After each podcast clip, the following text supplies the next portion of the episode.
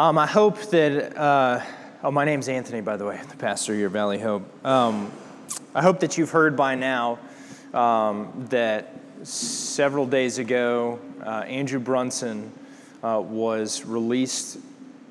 He was, the, the courts ordered him released house arrest uh, in Turkey. So Andrew Brunson is now out of prison. Um, yes. They said that uh, it was due to health reasons. Um, it's unclear how much of that is, is a real motivation and how much of that is political cover. He, he, as far as we know, the only health problem he has is that he has lost a lot of weight in prison because of the circumstances.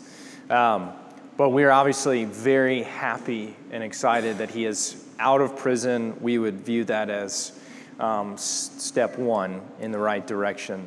Um, and we're not quite sure why that decision came down. It did not look like it was, but um, we'll see how things progress. We want to keep praying, though, uh, because now there's a whole other set of complicated issues for him. Uh, one being his own safety outside of prison.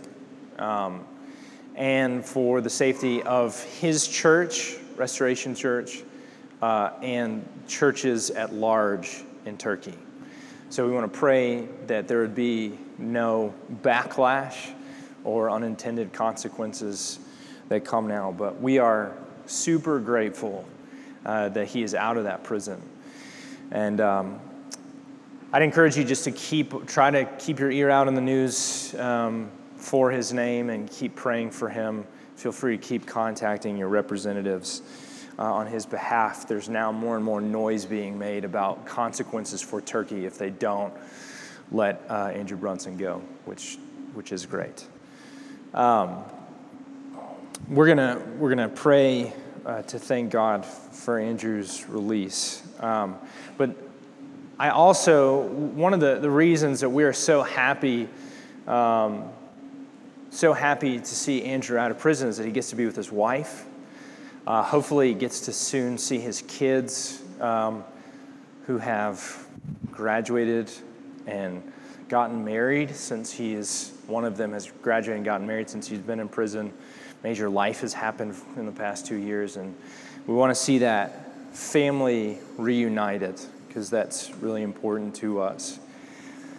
Um, in light of that, I didn't want to, to mention that without begging, your invita- and begging you to pray uh, as well for a different uh, set of people whose families are, are ripped apart. Um, right now, roughly, um, and you should be aware of this, there's about 700 kids children of illegal immigrants that are in detention, not detention, in custody, because their parents were in detention. Over half of whom, of those 700, had their parents deported. And it's unclear how these families are going to be reunited. Now, look around this building. Look behind you. Literally, you turn your heads. It's a pretty big room it can hold almost a thousand people. If three quarters of these seats had children in them, that's how many kids we're talking about. These are, these are children that do not have contact with their mother and or their father. I, I've been hearing and reading the news. And, and to be clear, this kind of practice has, apparently been going on for 15, 20 years. It's just the numbers are much higher in the past three or four months. And this is the first that I knew of it. And I can't help but look at my own children and imagine my one year old and my three year old and my six year old, taken by strangers who don't speak their language and I don't have the ability to hold them and comfort them. That is extremely distressing. And uh, in the environment that we live in, it's tempting to take that fact and to politicize it. And say, because I vote this way or this way, I must feel this way about this thing. And what I want to insist for us is that we are Christians first and foremost. And I, I, I, I have no educated opinions about what to do with the southern border. No idea. You can take whatever position you want on that. But I do know this God's eye is on these children. And God have mercy on us if we do not as well. This is a matter of who we are in our Christian identity. Okay? In the history of the Christian church, our numbers exploded because of, not in spite of, but because of our care for the orphan, the poor, and the widow. This is attested in early historical sources. People looked in wonder and confusion at these Christians who would care for people that society cast off. This is part of who we are, this is our identity. If you are a person who regularly reads Scripture, and I hope you are, various points of the year, you should be reading in the prophets. And one of the most repeated charges that God will bring against Israel is that they have not cared for the poor and the widow and the orphan. This is in the character and nature of God. And when people in power who bear the name of God do not care for the powerless, whom God seems particularly and especially to care for, there is an assured response because of the character of God. And that is where we read passages that say things like, judgment begins in the house of God. I don't care about your politics. I really don't. You can vote for whatever party you want. But these kids are our kids. We, the people of God, are given special care for the kids that are in this church, particularly, but for those who are neglected and in danger and exposed because of their social status. And to be quite honest, many of these families probably go to church on Sundays. Now, you may think of them as lawbreakers or whatever. But these are people who very likely would call themselves Christian. They are our brothers and sisters. These are their children. This is our family. So, my invitation to you then is to pray for them and then figure out what God would have you do on top of that. And I don't know what that is. I don't know what it is for myself. There are organizations that care for these children. You may consider donating to those organizations. I know what the very least that I could do is I, I emailed my representatives and I said, hey, I have not forgotten that these kids are out there, that this deadline has been passed for these children to be brought back with their parents. And I want you to do something about this. I would say that's the very least that you could do. Call their office, their local office. It's not that scary, although it freaks me out every time I do it. And I don't know what else I can suggest to you. Now, you may be sitting and saying, Why can't you just let us have the Andrew Brunson thing? That was happy. Why this? This is sad. The kingdom has come, and it is still coming. We are, we are the joyfully sorrowful people. That is the nature of Scripture. That God is present and we delight in Him, and we mourn over a world that yet groans for His coming. And I want to invite you into the tension of Scripture to be both delighted that God is who He says He is, that He is the reigning Lord over heaven and earth, and also deeply heartbroken. The world is not as He intended it to be. So I want you to have both things. I want you to be happy for Andrew Brunson. I am happy for Andrew Brunson. I'm so thrilled that this happened. And I want you to look at every single child in this church and remember that there are many, many more, not just in this particular scenario, but in many different scenarios, who are ripped from their parents. And that should break our hearts. So I want us to pray together for both of these things. If you're willing, would you bow your head and pray with me?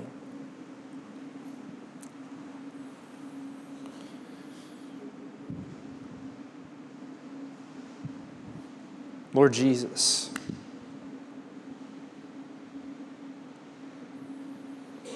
God, we have so much to thank you and praise you for. Our hearts do not rise in gratitude nearly so often enough. Your generosity to us should provoke us to be perpetually thankful people God, you have taken care of us in so many ways. You care for your people. You love your people. You have covenanted to your people. And God, we are so, so grateful. There is no one like you, Father. Father, we thank you that we can see that care, that faithfulness in the life of Andrew Brunson. You have sustained him. You have maintained him. You have brought others to his defense because you yourself are acting in his defense. And God, you have relieved him. You have brought him out of prison in ways that we do not even understand.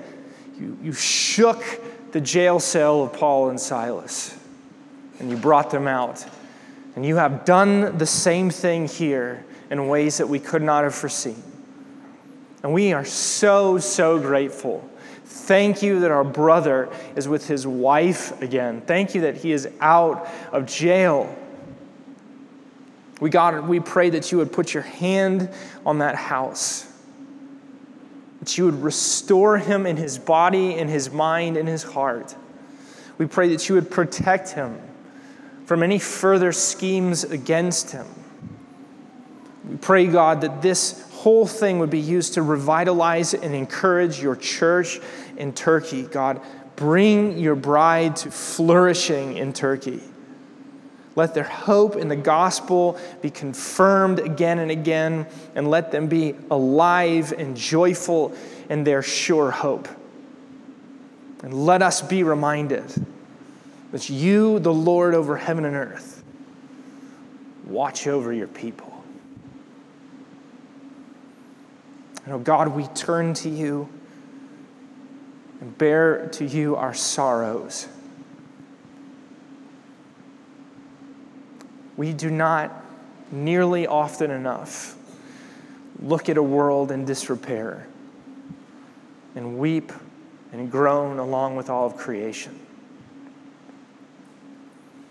We confess to you, God, that we are blinded by our comfort ease of our lives whispers falsehoods in our ears, which we are happy to believe. Now, God, I pray that you would open our eyes and break our hearts for these hundreds of children who do not have their mother and father. Children who by and large, had no choice in being brought here. And their only pillar of comfort, their parent, is nowhere to be found.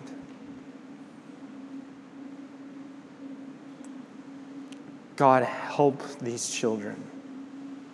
You established and ordained the family. And we pray, O protector of the household, that you would bring these households back together. Wherever they end up together, Father, we just pray that you will bring them back together. We pray, God, for the, the minds and the hearts of these children who've been traumatized by this event that they do not understand. We pray that you would heal them, that you would send people to be agents of healing to them. We pray, God, for the hearts and minds of these parents who probably are weighed down by shame and guilt.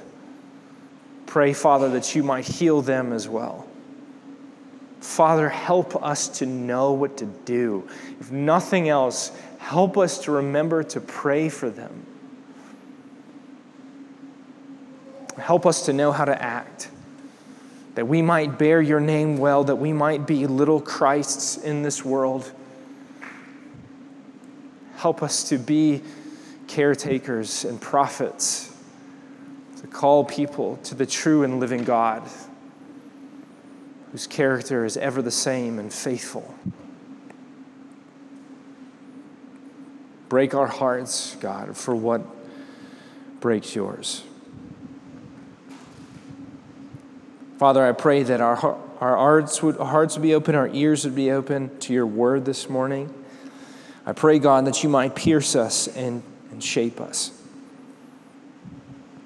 Lord Jesus, make us receptive to your self disclosure and to take joy in knowing that you come after your people and explain yourself to us far more than we deserve. We thank you, God, for your faithfulness to us. Help us then to receive it as willing participants. Trust you in this, Lord Jesus. Amen. We're going to finish our series on the search, Israel's search for a better king in 2 Samuel 24. Um, this is one book, as we talked about, First and, and Second Samuel, is really just one book that got divided up pretty much for scroll length, but it all goes together, First and Second Samuel. And on top of that, First and Second Samuel is, is really strongly thematically, linguistically connected to First and Second Kings as well. So uh, if you turn the page from Second Samuel and start going right into First Kings, David will still be there. Um, he just doesn't seem to die, even though we keep hearing his last words, and then there's, okay, now it's the end of this book, but no, he's still there for a couple more chapters in the books of Kings, um, but we're, we're not going to we're not gonna jump to that.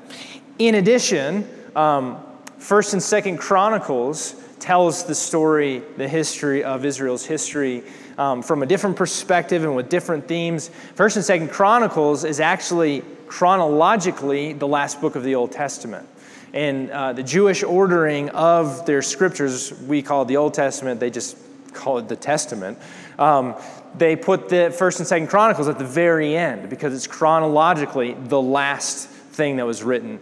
Uh, and we're gonna, and First Chronicles is all about David as well. So we haven't even covered all the David material. Um, there's a bunch of Psalms, there's First Kings, there's First Chronicles, and you can check all of that out yourself. We're going to end the books of Samuel and move on. And next week, we'll start a, short series on the book of Proverbs as we go into the school year. Um, I just thought it'd be nice to spend uh, five weeks looking at just some uh, biblical direction for life because we're about to kind of kick into life again. School year is starting, people's vacations are over by and large. Here we go into the school year. What does Scripture tell us about how our lives should be lived? And, and Proverbs is a great place uh, to look at that. So we're in 2 Samuel 24. I'm going to read the whole thing. It's going to be up behind you. Uh, be, no, not behind you, behind me. You look this way, or at your Bibles in your hands. Again, the anger of the Lord was kindled against Israel, and he incited David against them, saying, Go number Israel and Judah. So the king said to Joab, the commander of the army who was with him, Go through all the tribes of Israel from Dan to Beersheba and number the people, that I may know the number of my people. But Joab said to the king, May the Lord your God add to the people a hundred times as many as they are, while the eyes of my lord the king still see it. But why does my lord the king delight in this thing? The king's word prevailed against Joab and the commanders of the army. So Joab and the commanders of the army went out from the presence of the king to number the people of Israel. They crossed the Jordan and began from Aroer and from the city that is in the middle of the valley toward Gad and on to Jazer. And they came to Gilead and to Kadesh in the land of the Hittites, and they came to Dan, and from Dan they went west towards Sidon and to the fortresses of Tyre and all the cities of the Hivites and the Canaanites they went out to the Negeb of Judah at Beersheba. So when they had gone through all the land, they came to Jerusalem at the end of nine months and 20 days. And Joab gave the sum of the numbering of the people to the king. In Israel, there were 800,000 valiant men who drew the sword, and the men of Judah were 500,000. But David's heart struck him after he had numbered the people, and David said to the Lord, I have sinned greatly in what I have done. But now, O Lord, please take away the iniquity of your servant, for I have done very foolishly. When David arose in the morning, the word of the Lord came to the prophet Gad, David's seer, saying, Go and say to David, Thus says the Lord, three things I offer you. Choose one of them, that I may do it to you. So Gad came to David and told him and said to him, Shall three years of famine come to you in your land? Or will you flee three months before your foes while they pursue you? Or shall there be three days' pestilence in your land? Now consider and decide what answer I shall return to him who sent me. And David said to Gad, I am in great distress. Let us fall into the hand of the Lord, for his mercy is great. But let me not fall into the hand of the Lord. So the Lord sent a pestilence or plague on Israel from the morning until the appointed time.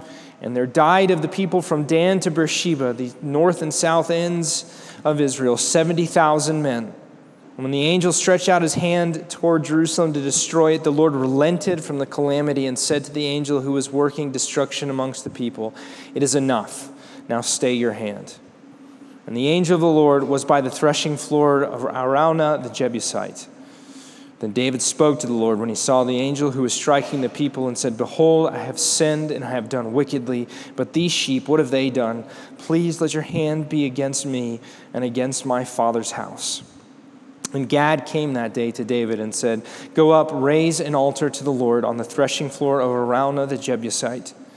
So David went up at Gad's word as the Lord commanded. And when Araunah looked down, he saw the king and his servants coming on toward him. And Araunah went and paid homage to the king with his face to the ground. And Araunah said, Why is my lord the king come to his servant?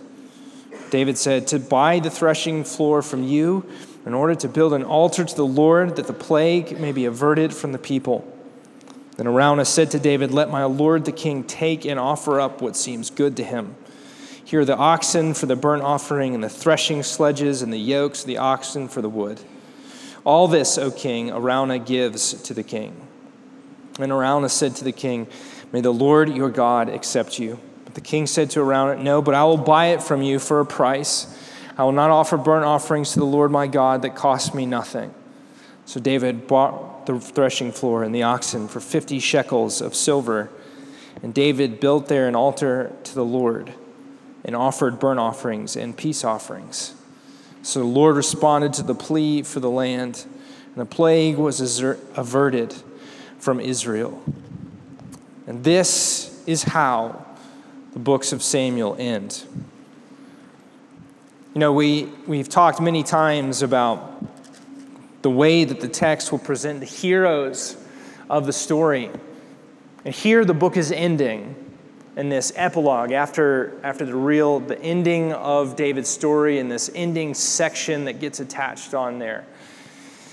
And the book can't end without telling us one more time how david has failed. You, you would think that the authors would at least end on a high note. In a sense they do. But in a way that we would not expect or perhaps we should at this point David's failure is the dominant image of this story. Now, it's kind of confusing how and why this is failure. Because all he's doing is taking a census. Counting is not sinful. We are not, as a people, saying that math is evil. Although, if you are in school, you may feel that math is evil, and I'm with you, but it is not sinful inherently. There's nothing wrong with counting. And in fact, there are sections of the Bible where God commands the people to count, to take a census. So it's not that census taking in itself is bad. And, it, and, the text doesn't go out of its way to tell us why exactly this is wrong, but there are clues, there are hints in there. There is the language of plague and pestilence here. There are strong reverberations with the story of Israel's exodus from Egypt.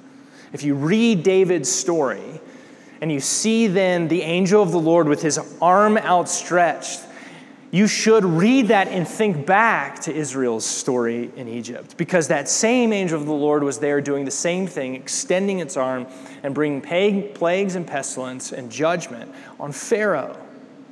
Now, there is established for us a figure for us to compare David to Pharaoh of Egypt.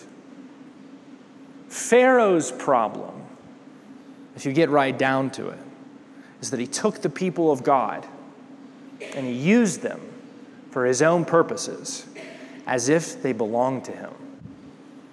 And the people of God do not belong to Pharaoh or anyone else, they belong to God. And in this story, David is doing the same thing. This is not a divinely ordered census. This is David choosing to muster his might and treat the people of Israel like they are his own. There's a further clue that this is what David is doing. If you look at the, the passage that immediately precedes this, the last few verses is a, this whole section of chapter 23 is is a recounting of the mighty men of David. And I'm not going to read all of them because it's just a long list of names. But let me just read the last few verses. Igal, the son of Nathan of Zobah, Bani the Gadite, Zelek the Ammonite, Naharai of Beeroth, the armor bearer of Joab, the son of Zeruiah, Ira the Ithrite, Gareb the Ithrite, and then verse 39, Uriah the Hittite. Uriah the Hittite is the last one in the list, immediately before this story. If you don't remember, Uriah is the husband of Bathsheba, the woman who David takes as if she is his own. The text is not this is not a coincidence. This is not a mistake. We're being clued in here to what David's sin is. He's doing this thing he has a tendency to do, a tendency we all have, which is to treat what is God's as if it is our own. He is grasping that power that is not his. And for that, he is judged. And not just him, but the entire nation of Israel. And this is, this is exactly how sin works. Much of what you and I deal with when we wrestle against sin is this inward compulsion to grab for what is not ours.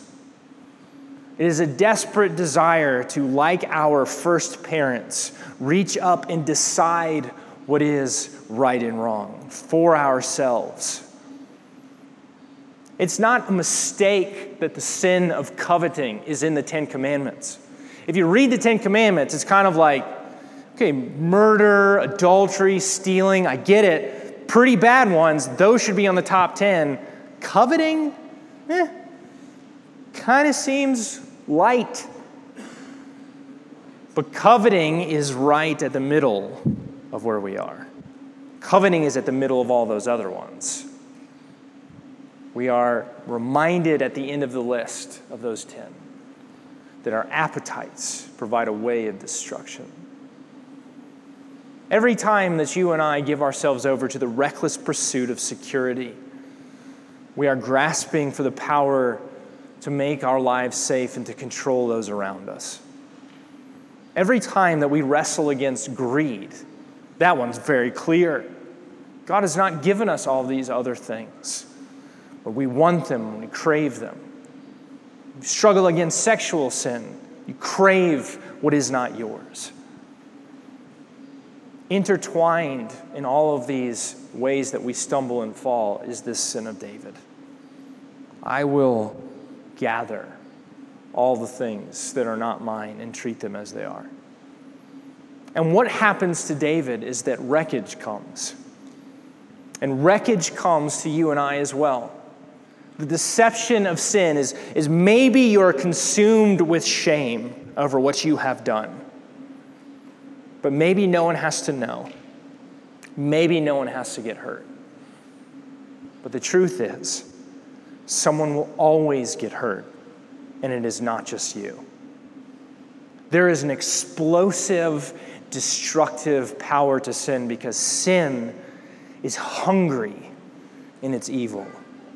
It is not content to just consume you and the inside, but it wants to consume you and your siblings and your spouse and your friends and your community. It is consuming all of creation. And you cannot throw yourself on top of that grenade and think that you will take the full force of its destruction. It will be you and those that you love.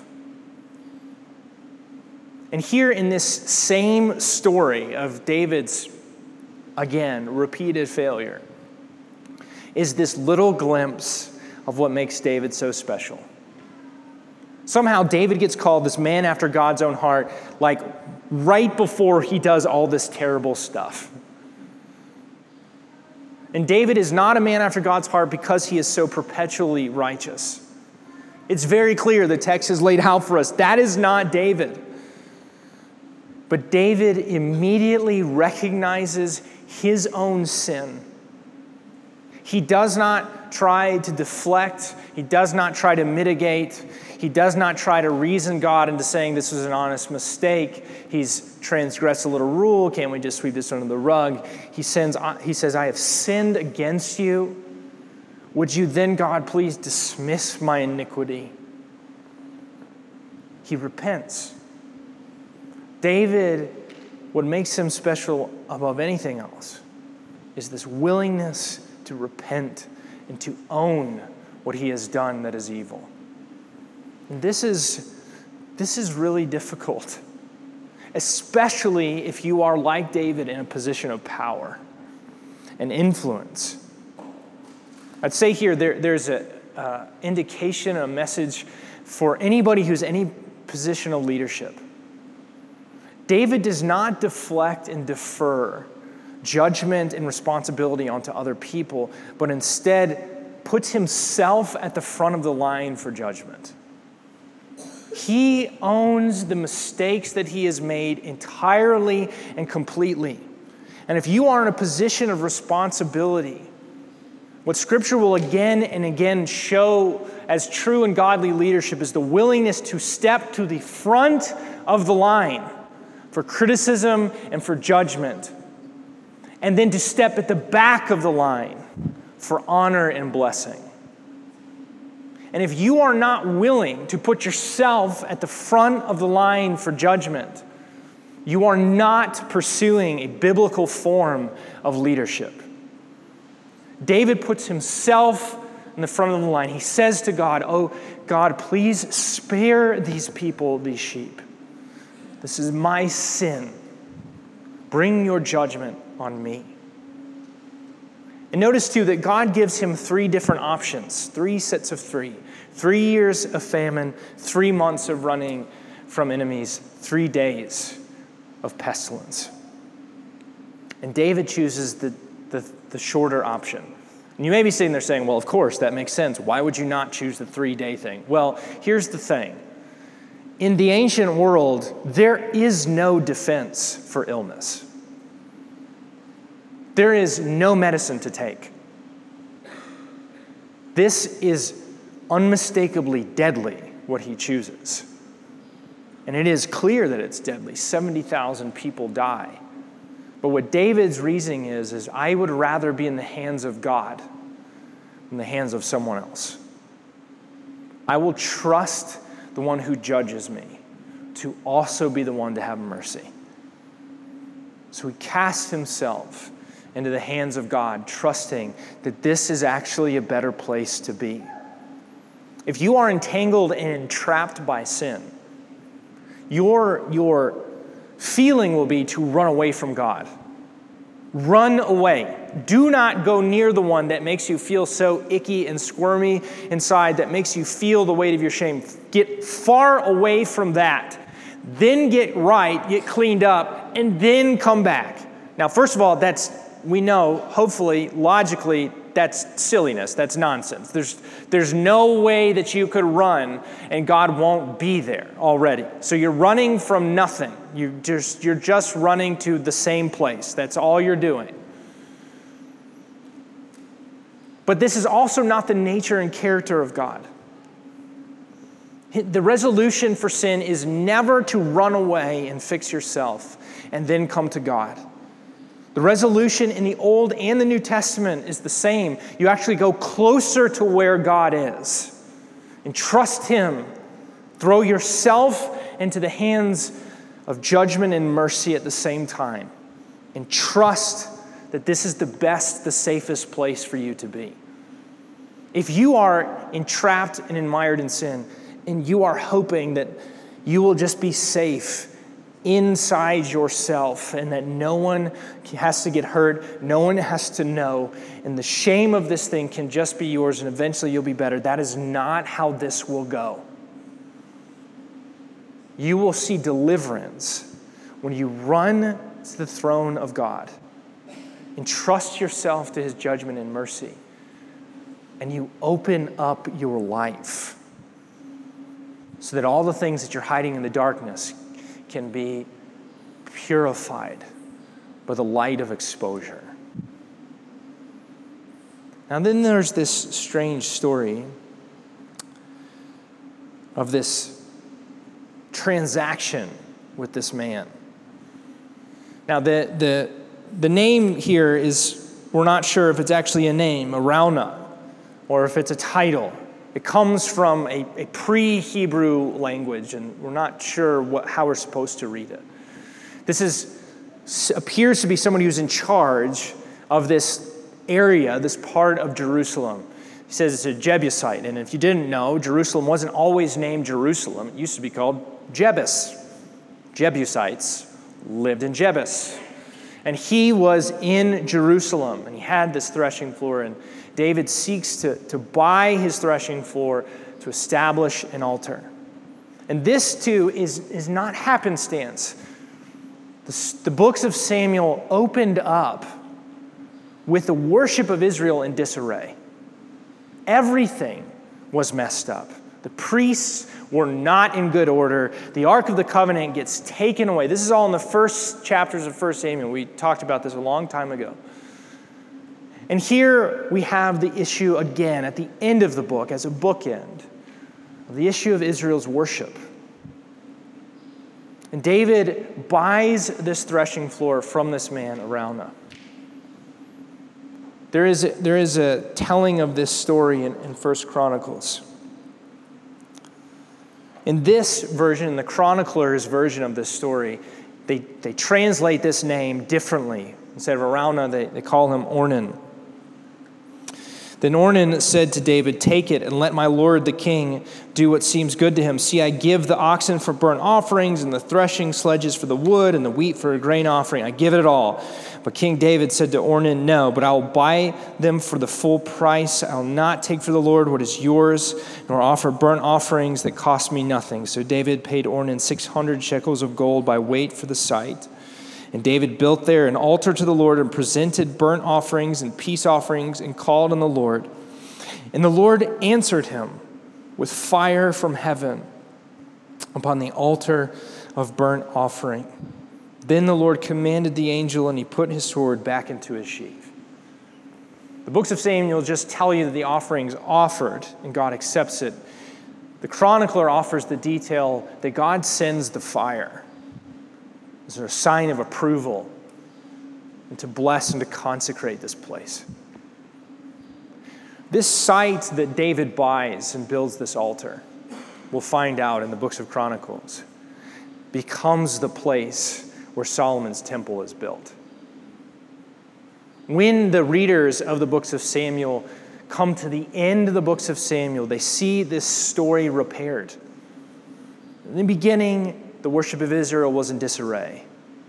And at the end of the books of Samuel, the worship of Israel is properly established. Solomon of Tem- Solomon's temple will be built here, will rest here, and worship will proceed here with the blessing of God. This, this is David who is embodying for us all of Israel. David is, is offering the cost of the land so that the right worship can be established. It is for us a, a, resolution to this overarching theme in the books of Samuel that things are not right, that God is addressing. But on top of that, it shoots well forward. Because the son of David will do what David has done, but he will do it better. David is himself, by his own disobedience and his own grasping for power, a means by which pestilence, disease, and death comes into the people of Israel. But his son Jesus will come having no part in the pestilence and the disease himself, but will act as if he is the one for, who is responsible for that disease. He will, he will say, Bring the plague upon me. He will be like David, the leader, but he will be better at it than David ever was. He did not bring the pestilence, but he receives it into his own body. He throws himself on the altar. He purchases the land with a price, not gold or silver, but the price of his own life. So that the people of God may once again, finally and forever, have a place where they can worship God and know that they might be accepted. The difference between David's offering and Jesus' offering is not that there are two fires and one is larger than the other. The sign of approval at David was the fire falling from the sky, but the direction is different with this offering.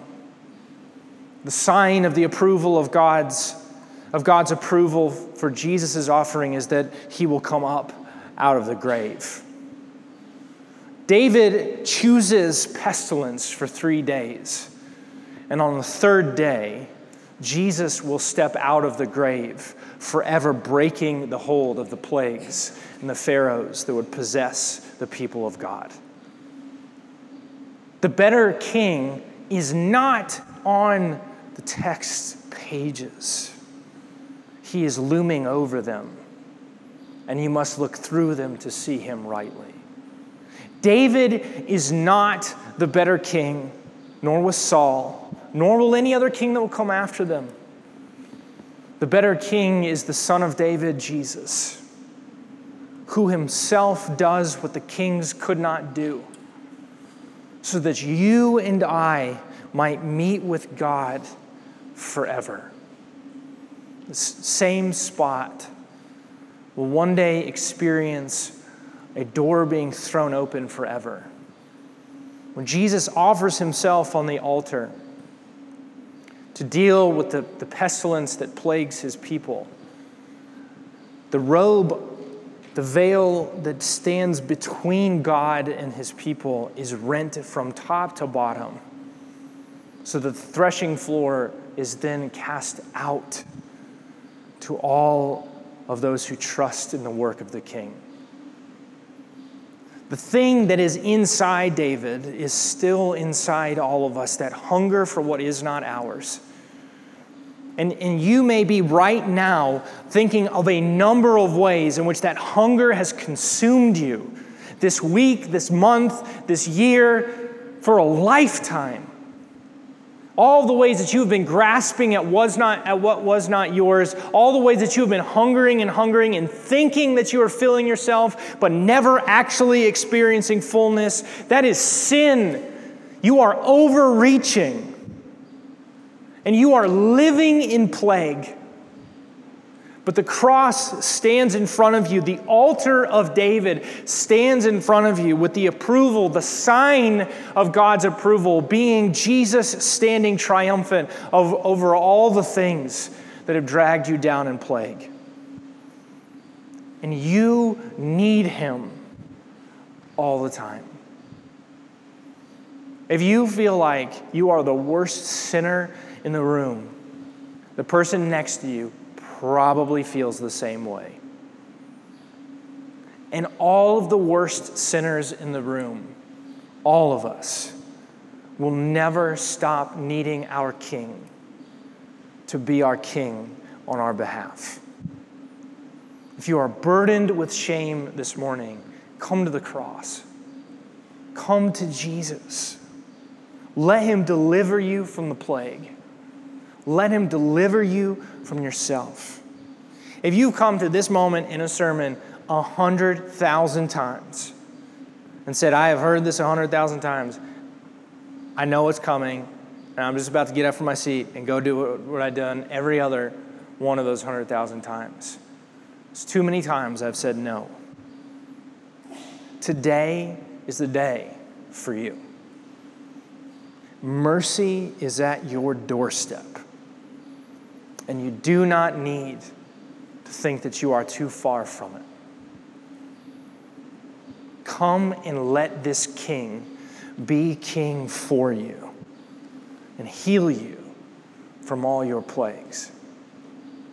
Would you pray with me? Lord Jesus, there is no one like you.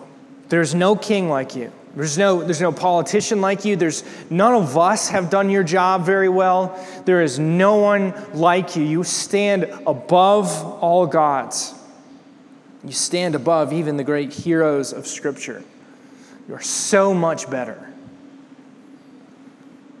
God, we know that the plagues that are in our lives, we, they've been unleashed upon us by other sinful people, and we have unleashed plagues into the world ourselves. There is death all around us that we can't help but feel we deserve because we do. And yet you give mercy. You purchase what we could not purchase. You covenant yourself to us, your people. And we are so surprised by that again and again. Father, I pray for those of us in here who, who know that, who, who lean on that. I pray, God, that we would never be lulled by familiarity, but we would again and again see the surprising goodness of the gospel. The King of Israel who lived died and was resurrected in our place has extended to us his life, infinite joy. I pray, God, for everyone who is in here that has not tasted of that. Maybe not in a long time, maybe not ever. I pray, God, that this morning they will be unable to resist you. That you would be irresistibly good and they would run to you like a thirsty man in the desert who finally sees an oasis. God, let them see that kindness and mercy is in your hands. though they fear your judgment. I thank you, Jesus, that you are the better king. You have proven yourself to be so, and you remain committed to continually proving yourself until we might believe. Thank you, Jesus. Amen.